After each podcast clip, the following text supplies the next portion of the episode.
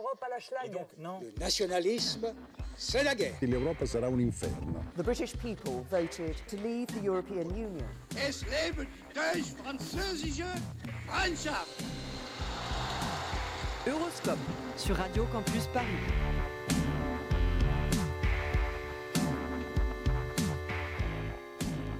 Bonsoir à toutes, bonsoir à tous, bienvenue sur Euroscope, l'émission mensuelle de Radio Campus Paris qui vous parle de l'Europe, de ses pays, de son actu et de sa culture. Ce soir, nous parlons féminisme. Alors qu'était célébrée lundi la journée internationale des droits des femmes, nous évoquerons l'histoire et l'actualité des mouvements féministes en Europe centrale et orientale. Si certains gouvernements ne cachent pas leur volonté de revenir sur certains des droits des femmes, nous verrons comment les féministes combattent et résistent. Pour en discuter, nous aurons le plaisir d'accueillir le politiste Maxime Forest, notamment qui a notamment présidé la commission Enjeux internationaux et européens du Conseil à l'égalité entre les femmes et les hommes. Pour co-animer cette émission, Mathis Joubert est avec moi. Bonsoir Mathis. Bonsoir. Et en deuxième partie d'émission, nous entendrons une équipe de chroniqueuses de choc. Mais tout de suite, Lucie Brianceau nous propose un journal de l'Europe. Bien entendu, on peut sauter sur sa chaise comme un cabri en disant l'Europe, l'Europe, l'Europe. Horoscope sur Radio Campus Paris.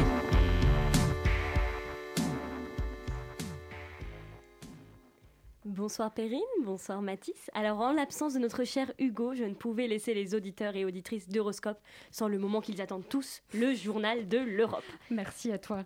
De rien. Point Covid-19 pour commencer, le Danemark, l'Islande, la Norvège et la Thaïlande ont par précaution suspendu l'utilisation du vaccin AstraZeneca suite à des craintes liées à la formation de caillots de sang. Néanmoins, il ne faut pas en tirer une conclusion hâtive et les autorités danoises rappellent, je cite, à l'heure actuelle, on ne peut pas conclure, conclure à l'existence d'un lien entre le vaccin et les caillots sanguins. L'Italie s'apprête quant à elle à fermer ses, écoles, ses bars et ses restaurants. L'annonce serait imminente. Elle serait divisée en deux types de zones, l'orange et rouge, et la principale différence serait que dans les zones orange, les écoles seront encore fermées. Actualité scandaleuse maintenant, du côté de, de Buckingham Palace, qu'Hugo pardonne la tournure de ce journal, et la Royal Family est sous le coup d'accusations de racisme. Après des mois de rumeurs, de spéculations et de fantasmes, Meghan Markle et le prince Harry ont fini par s'expliquer sur leur départ d'Angleterre et leur mise en retrait de la famille royale dans ce que certains nomment déjà l'interview de l'année. Pendant deux heures, Oprah Winfrey a questionné le couple. On a ainsi pu apprendre que certains membres de la famille s'inquiétaient de la couleur de peau du petit Archie avant même sa naissance et les royales qui ont également coupé les vivres à Harry. Néanmoins, celui-ci dispose du coquet héritage de sa mère qui s'élève à 20 millions d'euros. Pas de panique donc, chers auditeurs et auditrices d'Horoscope, Harry ne devrait pas lancer de cagnotte participative dans les mois qui viennent. Vous pouvez donc garder votre argent ou si celui-ci vous brûle les doigts, je vous rappelle que vous pouvez participer au crowdfunding de Radio Campus Paris pour la refonte du site internet. Vous soutiendrez ainsi une radio que vous aimez. Quelle chance Lundi, nous célébrions la Journée internationale des droits des femmes, l'occasion pour moi de rappeler qu'à l'échelle de l'Union européenne, les femmes gagnent en moyenne 15% de moins que les hommes. Et dans les parlements nationaux de l'Union européenne, seuls 28,6% des élus étaient des femmes en mars 2020, une part pourtant en constante augmentation depuis 1979, année des premières élections européennes. L'égalité homme-femme constitue néanmoins une priorité d'Ursula von der Leyen, présidente de la Commission européenne depuis 2019, et première femme à diriger l'institution. Enfin, la pandémie de coronavirus a exacerbé les inégalités de genre dans la majeure partie des domaines de l'existence et remis en cause des améliorations obtenues au cours des dernières années. Je cite, les docteurs, infirmiers, enseignants, vendeurs, qui sont des métiers souvent exercés par des femmes, se sont retrouvés en première ligne de la pandémie. Et tout cela en assumant plus de responsabilités au sein du foyer, en raison de stéréotypes autour des responsabilités familiales et domestiques, a notamment expliqué l'exécutif européen dans un communiqué. De plus, si les femmes étaient majoritaires parmi les travailleurs en première ligne en ce qui concerne les soins de santé, elles ont cependant été très peu représentées dans le processus décisionnel relatif à la pandémie.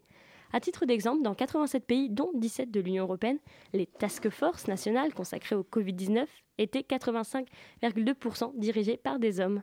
En fin d'émission, nous retrouverons Chloé pour nous parler d'inégalité hommes-femmes au sein de l'Union européenne. Quel programme il est l'heure pour moi de vous laisser. Le mois prochain, nous retrouverons notre expert euroscopien Hugo Passard, bien plus compétent que moi, pour vous tenir au courant des dernières news de notre cher UE. Merci beaucoup, Lucie. Tu as tout à fait assuré la relève. Vous écoutez Euroscope sur Radio Campus Paris et on se retrouve dans un instant. Je me laisse, je fais facile, je chante, je chante. C'est que ma vie en péril, des nuits ça me hante. Quand de haut en bas s'attend, moi les yeux fermés j'avance, tout en inconscience quand j'y pense. Toi, tu crois que je brille, que je monte, ouvre tes yeux, prends. Mais ne me regarde pas comme si c'était facile. Tu sais bien que moi, je ne suis pas si docile. Si tu savais comme ça me coûte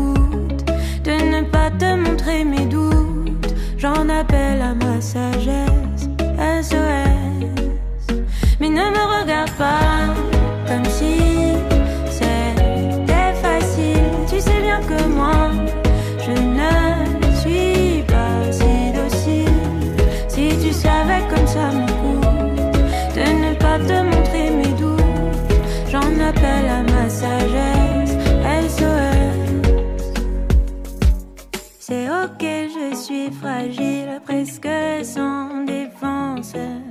Ne crois pas que c'est futile, c'est ici que tout commence. Quand dedans ça papillonne, que ça s'agite, que ça cogne, je me défile et je m'étonne. Toi, tu crois que je brille, que je monte, Mais ne me regarde pas comme si c'était facile. Tu sais bien que moi, je ne suis pas si docile. Si tu savais comme ça me coûte de ne pas te montrer mes doutes, j'en appelle à ma sagesse. SOS. Mais ne me regarde pas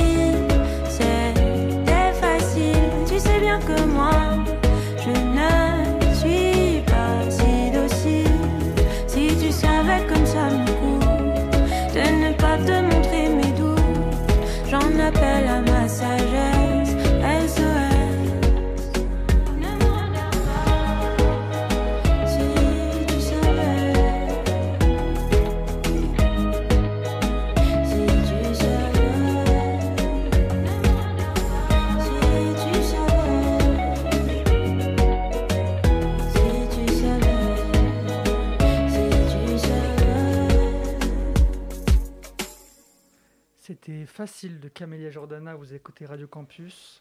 On est sur Horoscope, il est 20h10. Euroscope sur Radio Campus Paris. Il y a quelques années encore, à l'occasion du 8 mars, on voyait parfois fleurir des publicités spécifiquement ciblées pour les femmes, avec des offres spéciales pour acquérir un appareil électroménager ou bénéficier d'une réduction pour une épilation. Mais cette année, j'ai eu l'heureuse impression que le message était peut-être enfin passé et que nous étions désormais une majorité à avoir intégré le fait qu'il s'agisse de la journée des droits des femmes, des droits qu'il semble toujours nécessaire de défendre.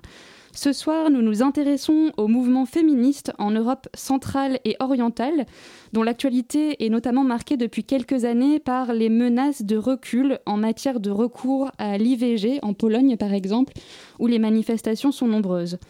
Pour en discuter, nous avons le plaisir d'accueillir Maxime Forest. Bonsoir. Bonsoir. Bonsoir, alors merci d'avoir accepté notre invitation. Vous êtes politiste à Sciences Po et vous avez présidé la commission enjeux internationaux et européens du Haut Conseil à l'égalité entre les femmes et les hommes. Parmi les nombreux sujets de recherche sur lesquels vous travaillez, vous vous intéressez notamment aux politiques du genre et à l'européanisation des politiques d'égalité et de lutte contre les discriminations. En 2018, vous avez co-dirigé l'ouvrage Global Perspective on, Same-Sex Marriage, publié au Palgrave Macmillan Édition. Alors, pour commencer, petit retour en arrière. Euh, je voudrais qu'on commence en revenant sur la période qui a euh, précédé la chute du mur de Berlin et la dislocation du bloc de l'Est, puisque euh, les pays socialistes d'Europe centrale et orientale ont intégré l'égalité entre les sexes à leur idéologie officielle. Euh, on mettait en avant notamment le fait que les femmes pouvaient plus facilement concilier vie de famille et vie professionnelle. Et ce discours égalitaire servait parfois d'ailleurs de faire valoir aux États communistes. Alors, euh, première question, Maxime Forest, est-ce que derrière ce discours officiel, la, la réalité était aussi favorable aux femmes dans leur vie quotidienne dans ces pays d'Europe centrale et orientale? En fait, sur toute cette période-là, et je serai très bref, mais la, situation était contrastée, évidemment. Euh, d'abord, il faut voir d'où ces pays partaient. Les pays d'Europe centrale et orientale, c'était des pays qui, euh, euh, pour certains, enfin pour la plupart d'entre eux, avaient émergé après la Première Guerre mondiale en 1918, et à ce moment-là, pour la plupart, avaient concédé des droits, des droits civiques, droit de vote, le droit d'être élu euh, aux femmes, avant beaucoup de pays de l'Europe occidentale, à commencer par la France qui l'a fait qu'en 1944, euh, et avait entamé un certain nombre de réformes, de réformes sociales d'ampleur, mais qui se sont rapidement arrêtées, euh, d'autant que la plupart de ces pays sont, à l'exception notable de la Tchécoslovaquie à l'époque, devenus des pays autoritaires avant même la Seconde Guerre mondiale. Et puis lorsqu'ils passent, basculent dans le camp socialiste après la Seconde Guerre mondiale, il y a une première phase euh, où euh, euh, l'idéologie communiste permet un certain nombre de transformations réelles, l'accès massif à l'éducation supérieure, et y compris dans des domaines où les femmes étaient très peu présentes à l'époque ou pas du tout en Europe occidentale, notamment dans les sciences et techniques. C'est d'ailleurs un héritage qu'on voit encore aujourd'hui, dont on voit encore les traces.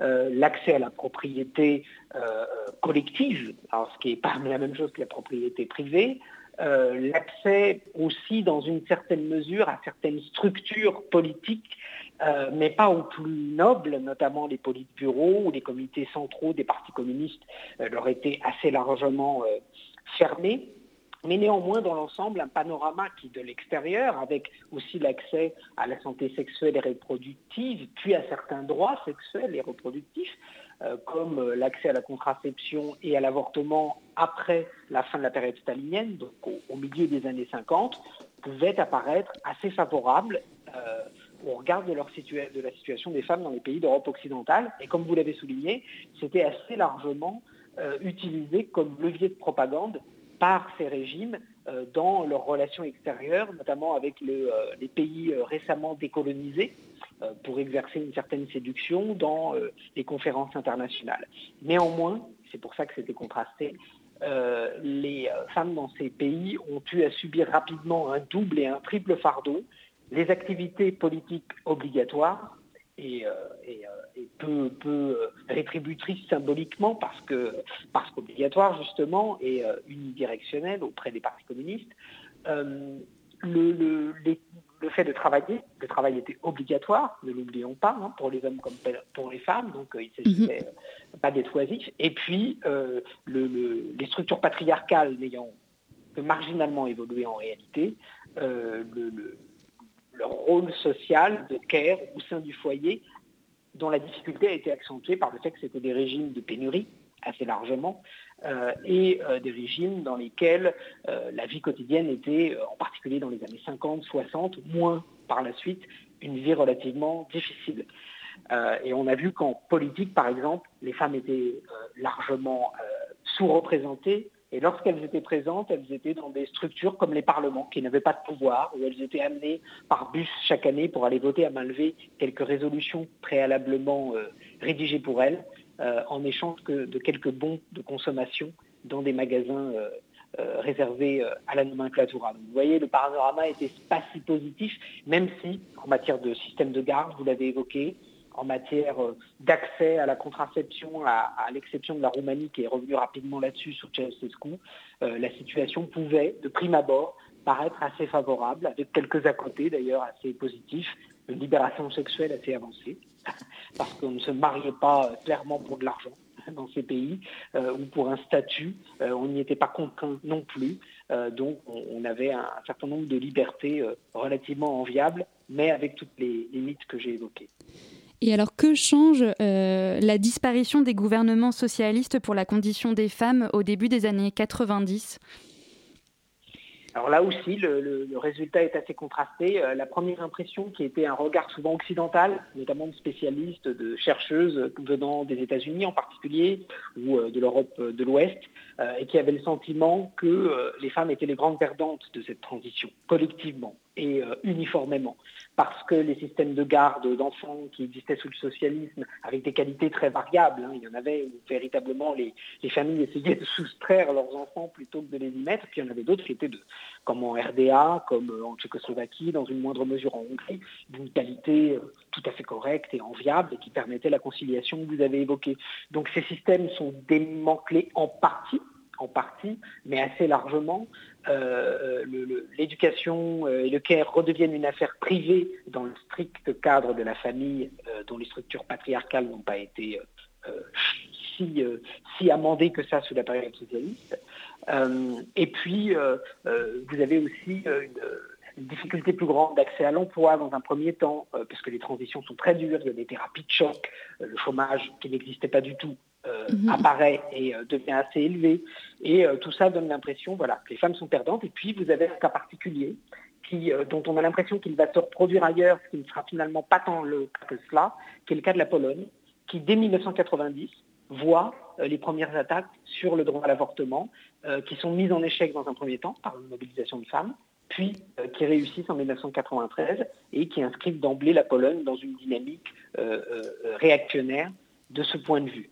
Et comment l'expliquer justement, ce cas particulier de la Pologne? Est-ce que la religion joue un rôle ici? Évidemment. Donc c'est, euh, en fait, vous avez, euh, euh, ce qui fait que la situation ne va pas être la même dans tous ces pays, c'est que vous avez évidemment des sociétés démocratiques, donc beaucoup plus diverses, beaucoup plus, beaucoup plus diversifiées en matière d'offres politiques, électorales qui se structurent et qui, pour certaines, puisent dans les systèmes antérieurs au système socialiste pour se reconstituer euh, euh, dans, le cadre démocratique libéral.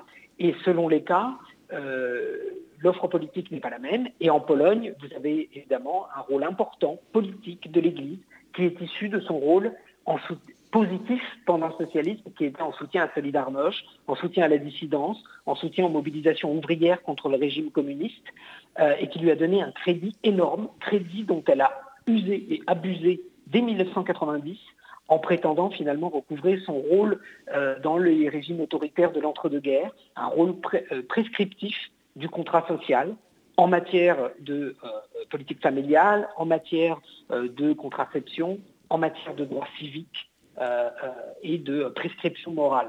Mais c'est un cas relativement unique. D'autres églises ont eu cette prétention en Croatie, autres pays catholiques, en mhm. Slovaquie, euh, mais nulle part comme en Pologne, elles n'ont euh, obtenu ce, rôle-là. Mais comment l'UE se positionne face à ces reculs? Est-ce qu'il euh, y a une politique européenne, une convergence des politiques européennes par rapport à ces questions-là en Europe? Alors, ce qu'il faut, comprendre, c'est que euh, lorsque les pays, euh, en fait, il y a une situation différente quand on est au début des années 90 et à partir de la fin des années 90, quand la plupart des pays d'Europe centrale et orientale entament leur chemin vers l'accession au statut de membre de l'Union européenne. Ce chemin qu'ils entament, euh, ils le font dans un cadre très différent de ce qu'ont connu les pays qui ont rejoint l'Union européenne ou la communauté économique européenne auparavant. ils le font avec un certain nombre de critères de convergence euh, ils le font avec la nécessité, l'obligation euh, de souscrire à un acquis communautaire. Or, avant leur entrée dans l'Union européenne, entre 2004 et 2013, selon, le cas de ces pays, euh, cet acquis en matière d'égalité femmes-hommes, il s'est considérablement consolidé. Dans les années 70, puis dans les années 90 et au début des années 2000 en s'étendant à d'autres formes de discrimination, notamment à raison de l'orientation sexuelle. Donc quand ces pays vont, vont soumettre leurs dossiers finaux pour entrer dans l'Union et y être admis à compter de 2004, ils ont dû adopter des lois, des dispositifs, des politiques publiques qui répondent à cet acquis communautaire en matière d'égalité et de lutte contre les discriminations, à raison en particulier du genre. Euh, et tous ont été obligés de le faire. Donc oui, dans un premier temps, convergence. Et puis, vous avez eu plein de programmes de l'UE qui ont soutenu financièrement, dès avant cette adhésion, euh, la diffusion d'un certain nombre de manières de faire euh, en matière d'égalité femmes-hommes. L'opportunité aussi pour les organisations féministes, j'imagine qu'on y reviendra, de ces pays de rejoindre le lobby européen des femmes qui représente mhm. les, les, intérêts féministes à Bruxelles, auprès de la Commission et du Conseil. Voilà, donc vous avez cette convergence. Mais ensuite, une fois rentré, la situation change. Euh, une fois que vous êtes membre de l'Union européenne, vous êtes dans le régime général. Là, on a vu apparaître euh, le cas de la Hongrie, euh, le cas de la Pologne, mais aussi parfois le, cas de la Slovaquie, de la Croatie, voire de la Roumanie, à savoir des remises en cause des droits LGBT, des remises en cause des politiques d'égalité et de leur pertinence même, des, voire des, ce qu'on appelle les gender studies ban, c'est-à-dire l'interdiction euh, des mm. euh, études de genre à l'université ou de leur enseignement euh, dans l'enseignement secondaire. Alors Maxime Forest, merci. Vous, vous, restez avec nous. On continue à, à, évoquer ces sujets passionnants dans un instant, juste après une courte pause musicale, toujours sur Radio Campus Paris.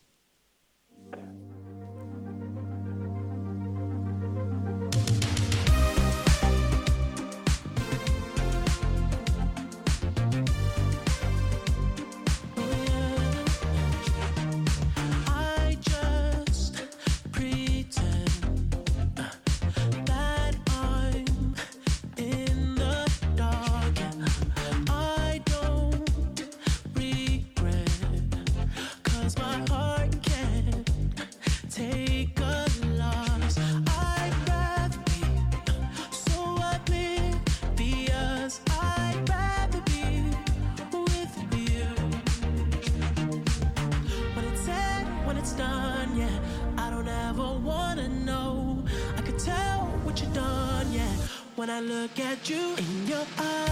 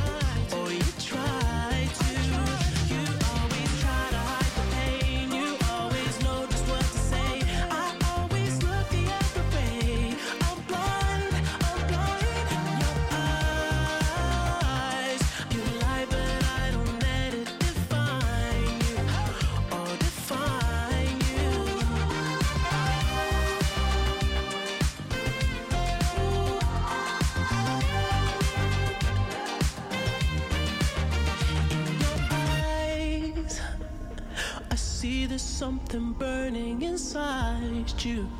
Oh, inside you. You always try to hide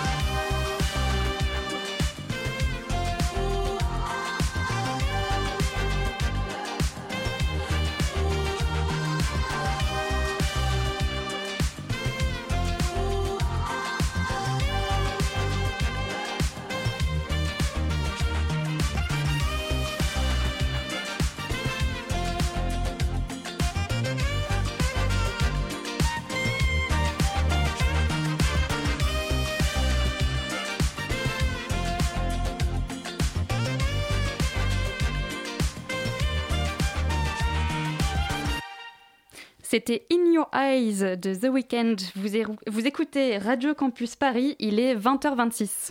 Bien entendu, on peut sauter sur sa chaise comme un cabri en disant l'Europe, l'Europe, l'Europe.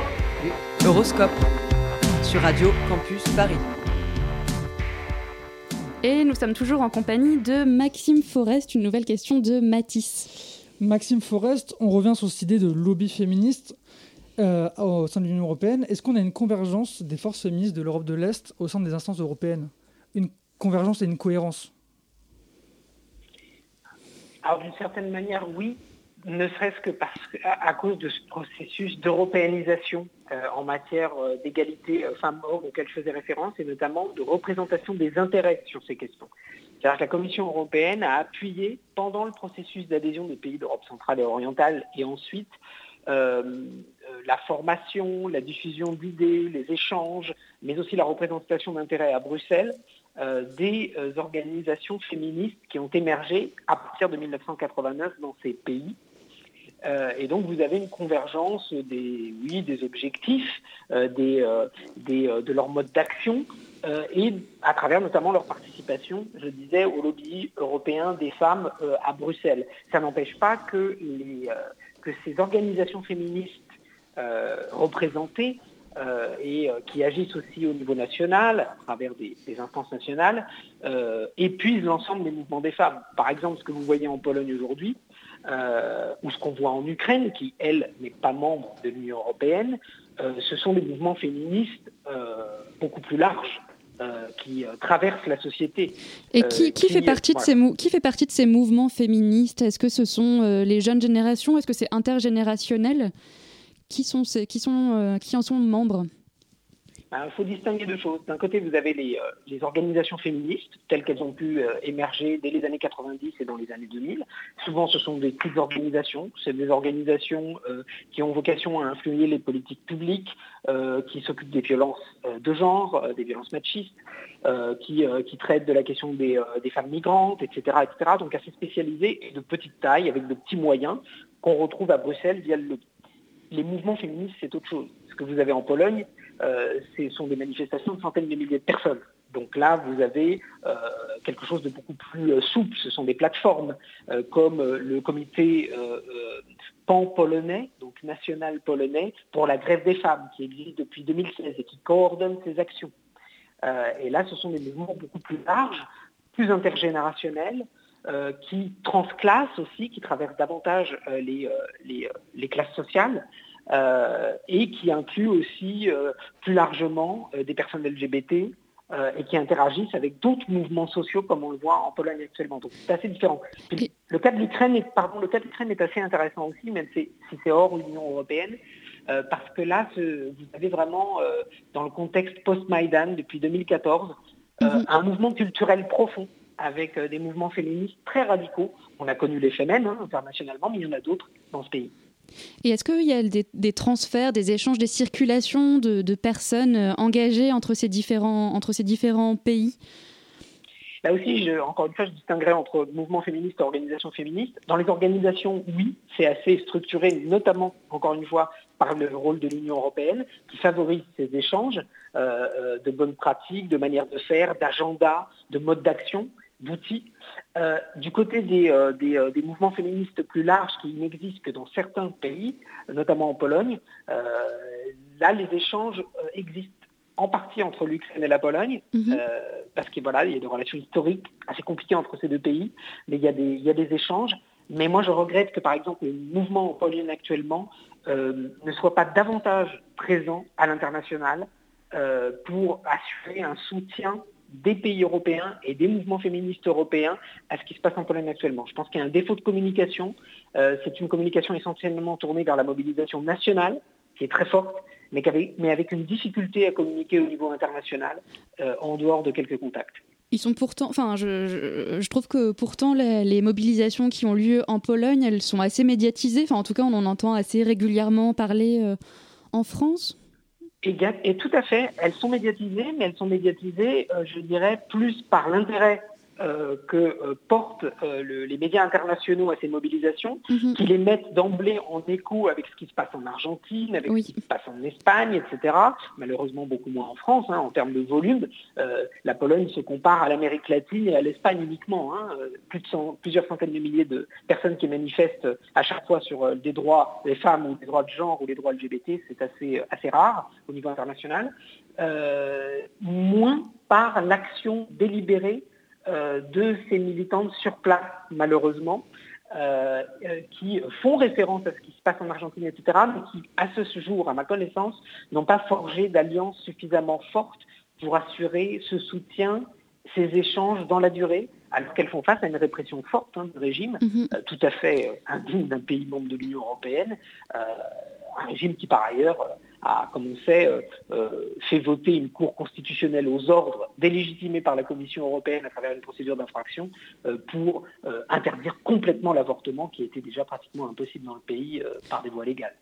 Est-ce qu'on on peut s'arrêter un instant sur cette, euh, sur cette médiatisation dont ce, mouvement polonais est l'objet? En fait, on a l'impression, en tout cas quand on suit euh, les informations euh, en France, qu'à chaque fois qu'il est question de la Pologne, c'est pour et de, la cause des femmes, des droits des femmes en Pologne, à chaque fois qu'il en est question, c'est pour, pour en toutes les limites, tous les reculs.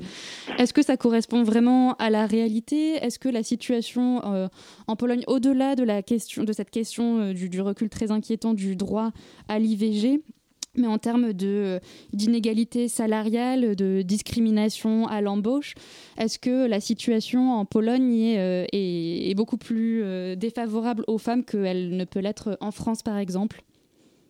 Non, encore une fois, vous avez une situation contrastée. Vous avez un recul net de l'état de droit qui porte notamment sur les questions de genre au sens large, pas que sur les questions de droits des femmes. Mhm. La question des personnes LGBT, on l'a encore vu avec euh, notre secrétaire d'État aux affaires européennes, refoulé d'une zone LGBT-free en Pologne. Euh, vous voyez que c'est tout à fait présent. Donc vous avez ce recul de droit très important. Vous avez cette euh, obsession euh, du parti droit et justice au pouvoir en Pologne pour l'avortement qui euh, lui a fait euh, durcir encore une loi qui était déjà la plus liberticide d'Europe.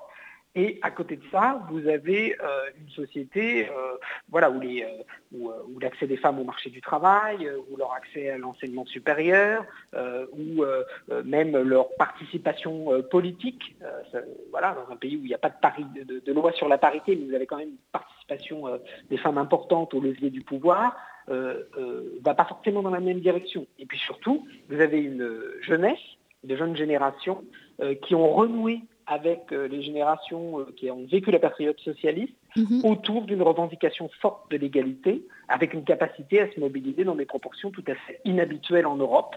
Donc ça n'est pas une société perdue pour l'égalité, je crois au contraire que c'est une société qui est en train de se transformer radicalement, avec peut-être en ligne de mire un scénario à l'irlandaise, c'est-à-dire un scénario dans lequel soudain la société passe euh, d'un catholicisme fort, d'une- de contraintes sur l'avortement, etc. très fortes, à, euh, euh, au mariage gay, euh, à l'avortement libre et gratuit, et à une remise en cause radicale du magistère de l'Église dans la société.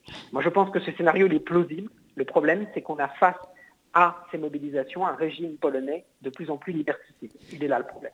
Et, et comment elle se traduit cette transmission entre générations de qui a, enfin la génération qui a qui a connu le régime communiste et la, la génération actuelle? Est-ce que c'est en termes de de modèles, de, de figures de militantes par exemple? Est-ce que c'est en matière de, de récit ou simplement d'organisation de la lutte? Non, je pense que de ce point de vue-là, les, les transmissions sont, sont- En fait, quand je parlais de, de- de convergence, euh, de, de reconnexion, euh, c'est plutôt sur le fait que voilà, la période socialiste euh, donnait, à certains égards, comme on dit au début de cet entretien, aux, aux femmes un certain nombre de libertés. hein. Il y avait toutes les limites et les, à y poser, les guillemets à y poser, mais il y avait quand même un certain nombre de droits. Ces droits étant aujourd'hui rabotés radicalement, euh, les femmes qui ont vécu cette liberté sexuelle, par, par exemple, ou cette liberté de travailler, ou euh, cette liberté euh, de, de recourir à la contraception et à l'avortement librement, sont, sont les, les- les- les mères, les grands-mères de celles qui se mobilisent aujourd'hui. Entre-temps, il y avait eu toute la mobilisation de ces femmes, notamment au sein de Solidarność, et là, le rôle de l'Église était tel et tellement jugé de manière tellement positive dans les conditions de l'époque qu'il avait rompu les linéaments euh, de ces mobilisations. Donc c'est plutôt une reconnexion en termes de voilà d'expérience de vie finalement, Mhm. euh, de dire que non là c'est plus possible. Et puis la les générations d'avant qui respectaient beaucoup l'Église pour son rôle dans la lutte contre le communisme sont en train de perdre ce respect et de le perdre de manière rapide euh, Mhm. en voyant l'attitude de l'Église. Et alors, l'Union européenne, dans tout ça, qu'est-ce qu'elle peut faire concrètement? Quelles actions est-ce qu'elle peut mener euh, en Pologne, en Hongrie euh, quel, est son champ d'action possible pour euh, lutter contre euh, ce recul en matière de droits des femmes? Bah, tant le Parlement que la Commission jouent quand même autant que possible leur rôle. Ils ont quand même n'ont pas cédé sur le fait de lier, par exemple, le- les 750 milliards du plan de relance européen post-Covid au respect de l'état de droit. Mhm. Alors, ils ont dû amender un peu, mais ils ont- ils n'ont pas lâché. Et ils l'ont fait en ayant en tête tout particulièrement les droits sexuels et les droits euh, de genre. Euh, ils ont euh, lancé plusieurs procédures d'infraction, notamment pour la réforme de la justice qui a abouti à la décision de la Cour constitutionnelle sur l'avortement en Pologne. Et cette Cour constitutionnelle, elle est, sous elle est l'objet de cette, de cette procédure d'infraction par la Commission.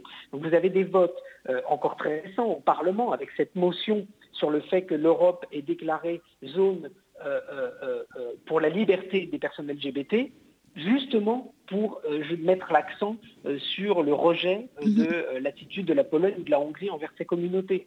Donc l'Europe fait ce qu'elle peut. Le problème, c'est que l'Europe n'a pas dans son euh, que le- le- les questions d'avortement ne relèvent pas du droit européen à ce jour.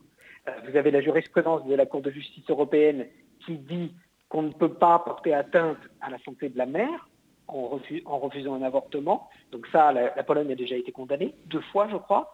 Euh, mais on ne peut pas aller plus loin en matière de droit tant qu'il n'y a pas un consensus qui émerge pour euh, dégager un droit européen minimum commun en matière d'accès à l'IVG et euh, à la contraception qui n'existe pas encore aujourd'hui. Donc je dirais que l'Europe est vraiment dans son rôle, qu'elle a compris l'importance de ces questions, qu'elle les voit comme centrales dans la lutte contre l'illibéralisme et le maintien de l'état de droit, euh, mais qu'il y a des choses que juridiquement aujourd'hui et politiquement, elle ne peut pas encore faire. Et, et qu'en est-il pour les pour l'interdiction des gender studies au- en, en Hongrie notamment? Enfin, on sait que par exemple l'historienne euh, euh, Andrea Petto, elle a choisi de, de quitter Budapest pour s'installer à Vienne. Est-ce que la- est-ce que c'est le rôle de l'Union européenne de, de prendre position là-dessus, ou est-ce que enfin le, le soutien des universitaires étrangers peut peut aider à Là, elle a beaucoup plus de, là, elle a davantage de moyens, l'UE, parce que les politiques de recherche et d'enseignement supérieur euh, relèvent en partie de ses compétences euh, par les traités. Donc là, c'est assez clair. Andrea Pepe, qui est une collègue que je connais, que je connais bien, alors elle n'est pas la seule, hein, c'est, c'est pas une décision euh, individuelle, c'est tout simplement que l'université d'Europe centrale à Budapest, où elle travaillait, euh, a été fondée par Georges Soros, une université privée pan-européenne, a été expulsée euh, avec des relents antisémites et anti-genre très forts, avait un département de genre euh, important, a été expulsée de, de Hongrie. Elle n'est plus, n'est plus immatriculée, donc elle est à Vienne. Euh, mais vous avez d'autres gender study qui, qui, qui existent. Là, ce que fait l'Europe, c'est qu'elle a, par exemple, dans son nouveau plan sur la, la recherche et dans sa, sa nouvelle stratégie pour les personnes LGBT, elle met l'accent, elle va financer les recherches sur l'intersectionnalité, Mhm. elle finance les plans d'égalité dans les universités et elle conditionne dès cette année l'octroi des fonds de recherche européens, qui sont considérables pour les universités en Europe, Oui. euh, à l'adoption d'une stratégie en faveur de l'égalité de genre et de la lutte contre les discriminations. Donc elle est là aussi dans son rôle et elle euh, agite la, la baguette euh, en matière euh, d'accès aux fonds en particulier. Et alors une dernière question très rapide et même si c'est une question qui soulève beaucoup de beaucoup de commentaires, mais est-ce que vous pensez que le mariage pour tous sera bientôt ou sera un jour autorisé dans ces pays d'Europe centrale et orientale? Est-ce que ça vous semble du domaine du, du possible, de l'envisageable? Écoutez, il a failli l'être en Slovénie, euh, Mhm. puisqu'il y a eu un vote du gouvernement il y a euh, 3-4 ans pour euh, l'autoriser, mais simplement il y a eu un recours constitutionnel introduit par un référendum d'initiative populaire soutenu par l'Église et le Vatican, qui a abouti finalement au résultat inverse. Et ce qu'on a observé dans la plupart de ces pays, c'est plutôt des initiatives, notamment en Hongrie, en Slovaquie, en Roumanie, en Croatie, pour constitutionnaliser le mariage hétérosexuel et rendre de fait impossible en tout cas sans changement constitutionnel, le mariage euh, entre personnes du même sexe. Mais il me semble que c'est une lutte un peu d'arrière-garde et euh, qu'il euh, euh, y a des évolutions de fond dans ces sociétés qui pourraient aboutir, aboutir en République tchèque Mhm. ou en Slovaquie à, à ce résultat dans un horizon relativement visible sous réserve de quelques changements politiques. Et puis encore une fois, il ne faut pas écarter le scénario à l'irlandaise pour la Pologne, c'est-à-dire un grand mouvement de balancier où à force de tirer dans un sens, l'Église, pardonnez-moi l'expression, va se prendre un coup de pied aux fesses et euh, va sentir le balancier dans l'autre sens. Et ça pourrait s'accompagner, pourquoi pas, d'un mariage entre personnes du même sexe dans la très catholique Pologne. Bon, alors sujet à suivre. En tout cas, on a hâte euh, de- d'avoir l'occasion d'en rediscuter avec vous euh, lors d'une prochaine émission peut-être. Merci beaucoup Maxime Forest d'avoir été Merci avec nous dans Euroscope. Je rappelle que vous êtes politiste à Sciences Po et que vous avez présidé la commission Enjeux internationaux et européens du Haut Conseil à l'égalité entre les femmes et les hommes. Merci beaucoup et on se retrouve juste après une courte pause musicale pour des chroniques.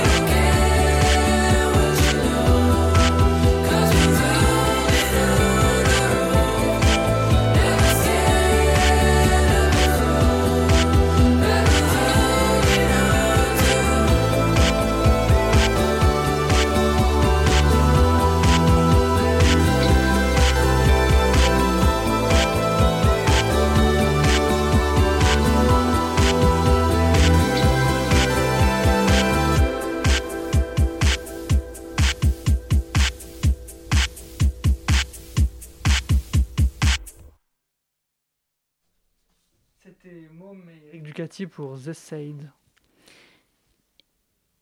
Et maintenant, on s'envole pour les Pays-Bas avec une chronique de Léa.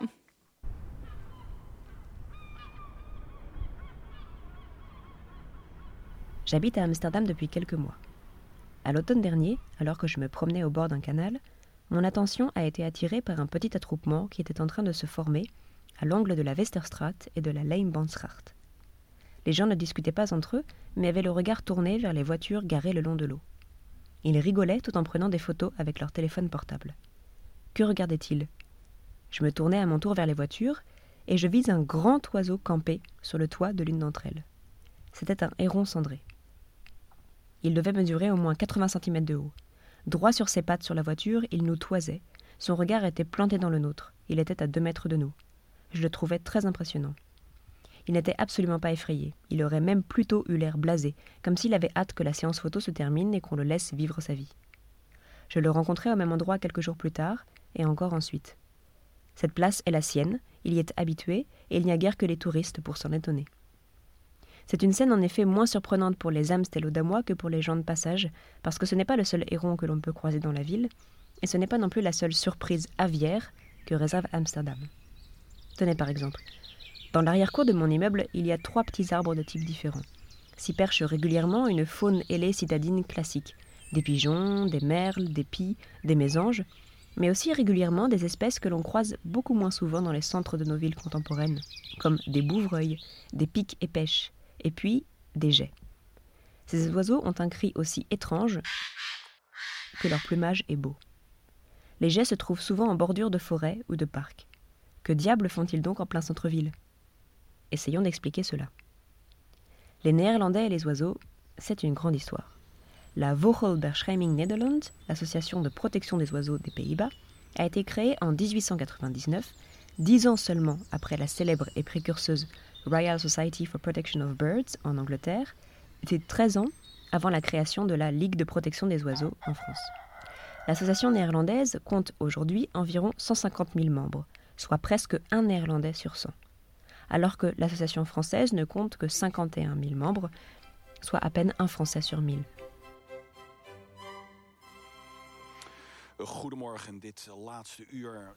La plus ancienne émission de radio de la NPO, l'équivalent de notre Radio France, encore diffusée de nos jours, est une émission d'écologie qui propose chaque semaine des sujets sur les oiseaux, et ce depuis 1978. Le succès est au rendez-vous puisque euh, depuis 2017, l'émission de radio a même une déclinaison télévisuelle. Depuis peu, on peut suivre en live stream 24 heures sur 24 la vie de nombreux volatiles grâce à des caméras qui ont été placées dans des nichoirs aux quatre coins du pays. À l'heure où j'enregistre cette chronique, par exemple, un mercredi à 22h, il y a près de 1000 personnes qui sont en train de regarder une chouette hulotte prendre son dîner dans son nichoir. Du voyeurisme? Non, je pense pas. Plutôt un vrai intérêt pour ces animaux. De nombreux volontaires néerlandais s'engagent en effet pour la protection des oiseaux. Mais comment s'engage-t-on concrètement pour la protection de ces animaux? Eh bien, on cherche des moyens pour empêcher que des oiseaux ne soient tués. La chasse aux oiseaux est très limitée et d'ailleurs pratiquement inexistante. On se lève très très tôt le matin pour compter et écouter les volatiles. Et on essaye de préserver la diversité des milieux de manière à protéger les habitats des animaux et à garantir la biodiversité. Or, cette biodiversité, elle est menacée dans les campagnes par la monoculture qui s'est largement étendue malgré l'activisme des membres d'associations écologiques. Paradoxalement, certaines campagnes néerlandaises sont donc devenues parfois beaucoup plus monotones que certaines villes. À Amsterdam, par exemple, le paysage, il est loin d'être monotone. On y trouve beaucoup d'arbres le long des canaux, plusieurs types de zones humides, de grands parcs et même une forêt au sud de la ville. Cette diversité permet à certaines espèces de persister. Ainsi, en 2012, l'écologue Remco Dalder faisait remarquer qu'Amsterdam comptait alors 140 espèces d'animaux considérés comme menacés à l'échelle nationale, dont certains oiseaux. C'est un beau score, bien meilleur que la moyenne des autres villes néerlandaises. L'écologue prédisait alors sur le ton de la blague, mais avec un vrai fond de sérieux, qu'Amsterdam sera peut-être dans le futur une réserve naturelle. Merci Léa. J'accueille maintenant Chloé. Bonsoir Chloé qui va nous parler d'égalité homme-femme en Europe. Mm. Et oui, et je suis assez honorée de participer pour la première fois à Horoscope, puisque c'est une des premières émissions à laquelle j'ai assisté. C'est celle qui m'a pratiquement envie, en fait, euh, donné envie de venir à Radio Campus Paris. Yeah. Et euh, bah, moi qui suis maintenant la matinale, c'est avec beaucoup d'émotion que j'ai préparé cette chronique aujourd'hui. Et j'ai choisi, donc en cette semaine qui a si bien commencé avec la Journée internationale des droits des femmes lundi, bah, de vous parler des femmes en Europe. Pas de n'importe quelle femme, bien évidemment. Et j'aimerais d'abord commencer avec un petit tour d'horizon de la place qu'occupent les femmes en Europe. Alors rapidement, la population totale de l'Union européenne, c'est donc 495 millions de citoyens et 253 millions de femmes, 241 millions d'hommes. Donc déjà, on est plus de femmes, comme dans le monde entier en fait, où nous sommes 52% de la population. Mais trêve de statistiques et de chiffres, parlons concrètement. Alors à l'heure actuelle, outre la reine Margaret II au Danemark, Danemark pardon, qu'on va pas comptabiliser ici parce qu'en fait elle a hérité de ce poste, elle n'a pas été élue, seules trois femmes se trouvent à la tête d'un État membre de l'Union européenne. Il s'agit de Kersti Kaljulaid, la présidente de l'Estonie depuis 2007, de Susanna Chaputova, la chef de l'État slovaque depuis 2019, et d'Ekaterini Sakel- Sakelaropoulou, la présidente de la Grèce depuis 2020. Cinq femmes sont aussi chefs de gouvernement, évidemment Angela Merkel, qui est donc euh, chancelière fédérale de l'Allemagne depuis 2005, Mette Frederiksen, première ministre du Danemark, euh, Sanna Marin, chef du gouvernement finlandais depuis 2019 également, Ingrida euh, Simonite, première ministre de la Lituanie depuis 2020, et Kaja Kallas à la tête du gouvernement de l'Estonie depuis janvier 2021. On note que l'Estonie euh, a la particularité d'avoir à la fois euh, une présidente femme et une première ministre femme. Alors ça m'a euh, semblé important de prononcer ces noms, qui sont pas faciles à prononcer, mais qu'on prononce en fait très rarement et qu'on entend très peu au journal télévisé. Alors qu'est-ce que ça veut dire tout ça? Ça veut dire que dans 10 des 27 États membres de l'Union européenne, jamais une femme n'a à ce jour été chef de l'État ou chef du gouvernement. Ces pays, c'est l'Autriche, c'est la Bulgarie, c'est Chypre, c'est l'Espagne, c'est la Hongrie, c'est l'Italie, c'est le Luxembourg, c'est les Pays-Bas, c'est la République tchèque et c'est la Suède. Alors en France, on fait très pâle figure nous aussi, puisqu'aucune femme n'a encore été chef d'État, à part Edith euh, Cresson, qui a été la seule à avoir été première ministre, mais seulement évidemment de 1991 à 1992, sous la présidence de François Mitterrand. Alors si je puis me permettre une légère digression, en avril, au cœur de la première vague du Covid-19, le magazine américain Forbes a publié un article qui tenait cette affirmation. Cette pandémie montre que les femmes savent ce qu'il faut faire en cas de crise dans la gestion de la maison-État. Rédigé par Aviva Winterberg Cox, une spécialiste en mixité, l'article assurait que l'Islande, la Nouvelle-Zélande, Taïwan, mais aussi l'Allemagne, la Finlande et le Danemark ont mieux géré le premier pic de la pandémie parce que ces pays étaient dirigés par des femmes. Celles-ci auraient agi plus rapidement, avec plus de transparence, tout en communiquant au peuple avec plus d'empathie et d'affection. Bien qu'il faille manipuler ces informations avec prudence, puisque cela participe à perpétuer la démarche, euh, les stéréotypes de genre en faisant de la femme quelqu'un qui prend soin des habitants dans une démarche presque maternelle. Mais on peut pourtant observer et féliciter donc la mesure qu'a su garder Angela Merkel ou encore les politiques qu'ont mené la première ministre néo-zélandaise, euh, donc Jacinda Ardern, ou son homologue danoise Mette Frederiksen, tout comme la finlandaise Sanna Marin. Cette réussite relative des femmes dirigeantes européennes s'expliquerait par l'aversion du risque qu'ont les femmes, leur politique plus rapide et plus efficace, et la prise en compte du danger plus importante. C'est vrai que par rapport aux politiques viriles et irresponsables de Trump, de Bolsonaro ou encore de Johnson, il semble que ces dirigeantes aient quelque peu réussi à éviter la catastrophe à leur pays. Pourtant, et c'est là que ça devient marrant, bien que 41% du Parlement européen sont des femmes, le Parlement européen n'a été présidé qu'à deux reprises par des femmes depuis 1979, par Simone Veil et Nicole Fontaine, soit euh, deux présidentes pour 16 présidents. De même, les présidents des groupes reviennent en majorité à des hommes. Ils sont encore aujourd'hui deux fois plus nombreux que les femmes à ces postes. Alors l'Europe n'est pas la si bonne élève de la parité qu'elle veut bien le dire, puisqu'en 2018, les hommes gagnaient en moyenne 15,3% de plus que les femmes dans l'UE, euh, l'Union européenne, et le taux le plus faible, c'est au Luxembourg, 1,4%, mais ça monte jusqu'à 21,8% en Estonie. Si on rajoute à cela ce dont nous a parlé Lucie tout à l'heure sur les inégalités exacerbées par le Covid, bah ça donne froid dans le dos. Ne parlons pas non plus de l'avortement, puisque à, Malte, l'IVG est totalement interdite, quelle que soit la situation. Les contrevenants euh, femmes ayant avorté ou médecins ayant pratiqué une IVG risquent jusqu'à 3 ans de prison. La Pologne, on en a bien sûr parlé tout à l'heure longuement. Et en Slovaquie, euh, le journal Libération euh, parlait en septembre 2020 de au moins 11 propositions de loi qui auraient visé à limiter l'accès à l'avortement depuis le début de l'année. Alors oui, c'est pas très joli, joli tout ça, et j'ai envie de dire que des progrès restent vraiment encore à faire. Merci beaucoup Chloé, merci d'être passée dans l'émission. On retrouve euh, Perrine maintenant pour parler de cinéma. Comme d'habitude.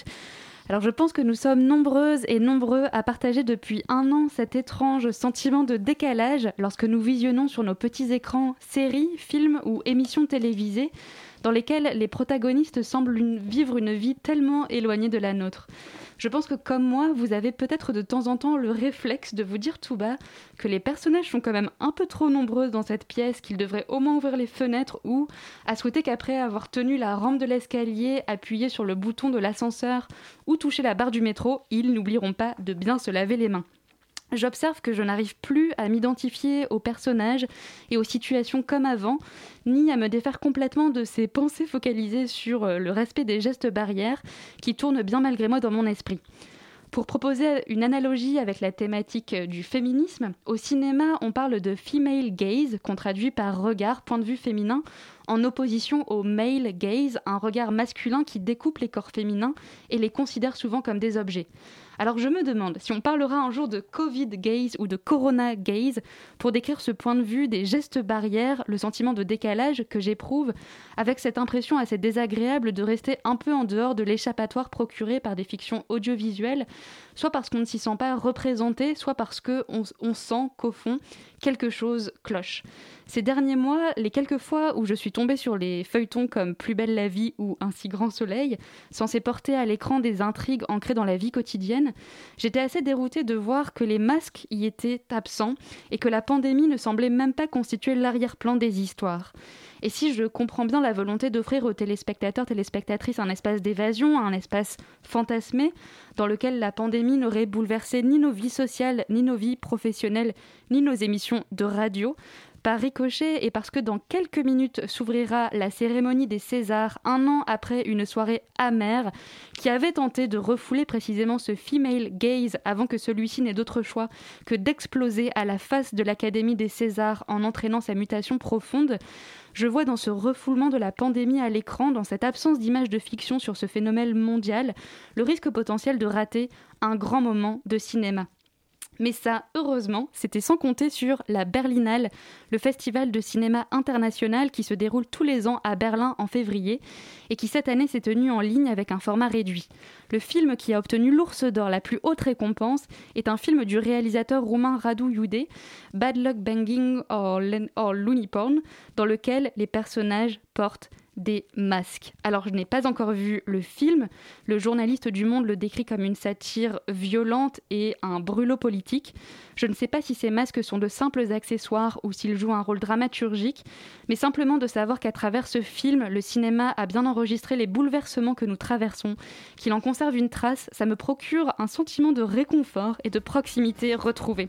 Réconfort de savoir que malgré la fermeture des salles, les professionnels du cinéma continuent à tourner des films, continuent à questionner le monde dans lequel on vit et contribuent à le changer aussi. Alors, je partage avec vous l'espoir que les salles de cinéma rouvriront d'ici ma prochaine chronique. Merci Perrine. Et ainsi s'achève ce numéro d'Horoscope. Mais avant de se quitter, encore un grand merci à notre invité Maxime Forest ainsi qu'à toute l'équipe de cette émission, Mathis Joubert à la co-animation, Étienne Bertin à la réalisation, sans oublier nos fameuses et formidables chroniqueuses du soir, Lucie Brianceau, Léa Hermenot et Chloé Bergeret. Si vous avez raté notre émission, pas de panique, vous pouvez la retrouver en podcast sur le site de Radio Campus Paris ou sur la page Facebook de l'émission Euroscope. On se retrouve dans un mois pour un nouveau numéro. À très vite et on embrasse très fort Hugo Passard qui nous a manqué, mais on espère avoir euh, été à sa hauteur Et ce bonne soir. chance pour son partiel de demain. hein.